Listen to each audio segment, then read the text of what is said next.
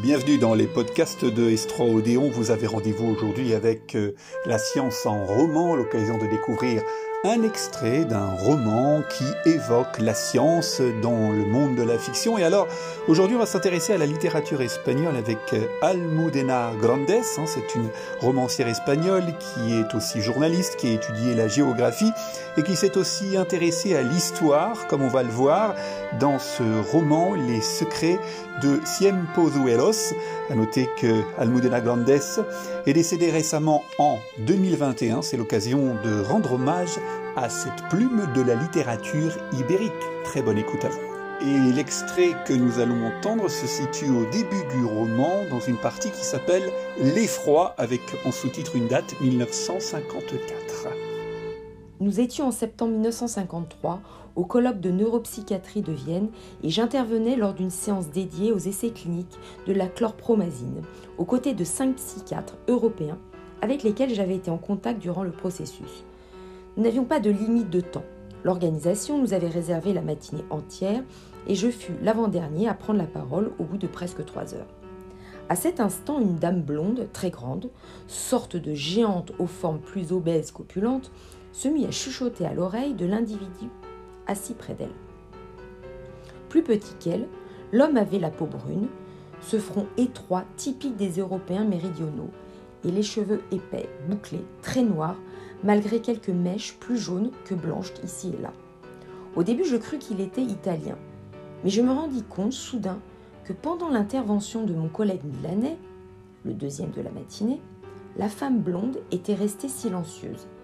Cette mûre Valkyrie ne s'intéressait qu'à Walter, ne perturbait que moi. Alors je compris que l'homme pour lequel elle traduisait était espagnol.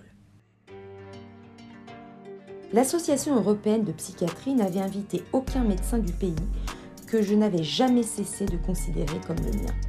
Cette exclusion n'était pas qu'une prise de position contre la dictature de Franco. C'était aussi une dénonciation des doctrines eugénésiques soutenues par l'État franquiste et de l'application implacable de la morale ultra-catholique qui, en interférant continuellement avec la pratique psychiatrique, avait entraîné une régression dramatique vers l'obscurantisme.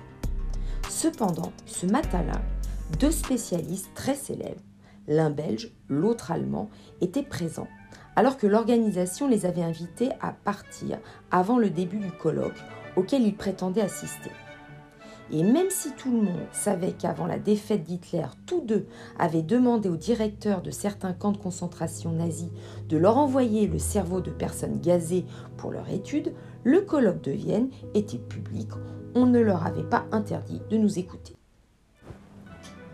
Je continuais donc de parler de Walter Friedli, tâchant de transmettre à l'auditoire l'euphorie qui m'avait envahi quand il avait commencé à parler avec moi, m'avait dit que depuis quelques jours, il n'entendait plus de voix de sa mère, qu'il commençait à penser que sa sœur avait raison, elle ne pouvait pas l'accuser de l'avoir assassinée. Je continuais de parler et la femme blonde ne réagit pas quand je me tue et la regardais. L'homme assis à côté d'elle en profita pour me sourire et il agita la main comme s'il attendait que je le salue en retour. À la fin de la séance, il m'attendait dans le hall avec un sourire encore plus radieux. Il s'avança vers moi, ouvrit les bras et m'interpella par un surnom qui, dans mes souvenirs, n'était lié qu'à une seule personne. Piloto C'était ainsi que mon père m'appelait, parce que, enfant, je voulais être aviateur. Quelle joie de te revoir Embrasse-moi je le laissai m'étreindre sans savoir qui il était. Mais lorsque ses bras me lâchèrent, son visage, sans doute à cause de la forme de ses sourcils qui lui donnait une expression légèrement ironique, me parut douloureusement familier. Bien sûr, répondis-je en espagnol. Depuis combien de temps n'avais-je pas parlé dans cette langue, sauf avec moi-même? Bien sûr, vous étiez. Je fis une pause pour l'examiner à nouveau et n'eus plus aucun doute. Vous étiez un élève de mon père, n'est-ce pas? Exact. Mais arrête de me vous voyez. Quand tu étais haut comme ça, ajouta-t-il en tendant le bras à l'horizontale pour m'indiquer la taille d'un enfant de 5 ou 6 ans, tu m'appelais Pépé Louis. Ce diminutif fit le reste. Grâce à lui, je revis l'image d'un homme tout jeune, mince mais athlétique, avec un certain charme canaille. Il avait de longs bras musclés et la poitrine imberbe, ce qui contrastait avec l'ombre permanente d'une barbe noire qui résistait au rasage. Si tout cela me revint en mémoire, je me souvins aussi que je ne l'aimais pas. Parmi tous les élèves de mon père qui venaient dîner à la maison ou boire un verre, il était le seul à dévorer des yeux ma mère, sa chevelure claire, sa taille fine, ses hanches pleines. Je le revis en train de la contempler, suivant ses pas dans le salon avec la fascination dévote d'un enfant qui découvre la mer pour la première fois. Je me rappelais son empressement pour l'aider à débarrasser, leur rire dans la cuisine, la grimace moqueuse de mon père qui secouait la tête et la jalousie sauvage, terrible que m'inspirait cette galanterie inoffensive.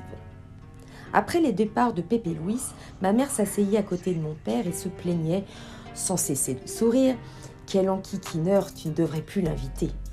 Lui caressant les cheveux, il répondait Tu parles, ne te plains pas, au fond ça ne te déplaît pas. Cela aurait dû suffire pour me rassurer, pourtant, je ne perdis jamais l'occasion d'être désagréable avec lui. Laisse maman tranquille, je lui disais, je te déteste. Je vais dire à mon papa de te renvoyer. Maman a dit qu'elle ne veut plus que tu reviennes ici, jamais. Il éclatait de rire et levait les poings comme s'il m'invitait à boxer ou m'attraper par la taille pour me renverser la tête en bas. Je le détestais encore plus. À bientôt 33 ans, dans le hall de la faculté de médecine de l'université de Vienne, cette hostilité m'inspira tant de honte que j'acceptai aussitôt son invitation à dîner. Nous étions logés au même hôtel. J'entrais dans le restaurant, m'attendant à une longue soirée de souvenirs et de nostalgie. Je me trompais. Sa femme, qu'il m'avait présentée sous le prénom d'Angela, malgré son fort accent allemand, n'était pas là. Il ne perdit pas de temps à justifier son absence et ne me laissa même pas l'occasion d'excuser mon ancienne inimité. C'est pour toi que je suis venu ici, Herman, m'annonça-t-il avant que le maître d'hôtel s'approche de notre table. La chlorpromazine m'intéresse énormément, bien entendu comme tout le monde, mais dès que j'ai vu ton nom sur le programme, je n'ai pas hésité. En juin 1953, José Luis Robles avait été nommé directeur de l'asile psychiatrique pour femmes de Tiempozuelos, un poste étonnamment important pour un élève du professeur titulaire de la chaire de psychiatrie de l'Université centrale de Madrid, qui avait été condamné à mort après la guerre et s'était suicidé dans une cellule de la prison de Porlière avant son exécution. Je comprendrais parfaitement que tu refuses. Depuis la mort de ton père, être psychiatre en Espagne, putain, ne crois pas que je ne me rende pas compte. Mais toi, écoute-moi, tu es un oiseau rare, German. Une chance unique. Je comprendrais que tu refuses, mais mon devoir est d'essayer de te convaincre.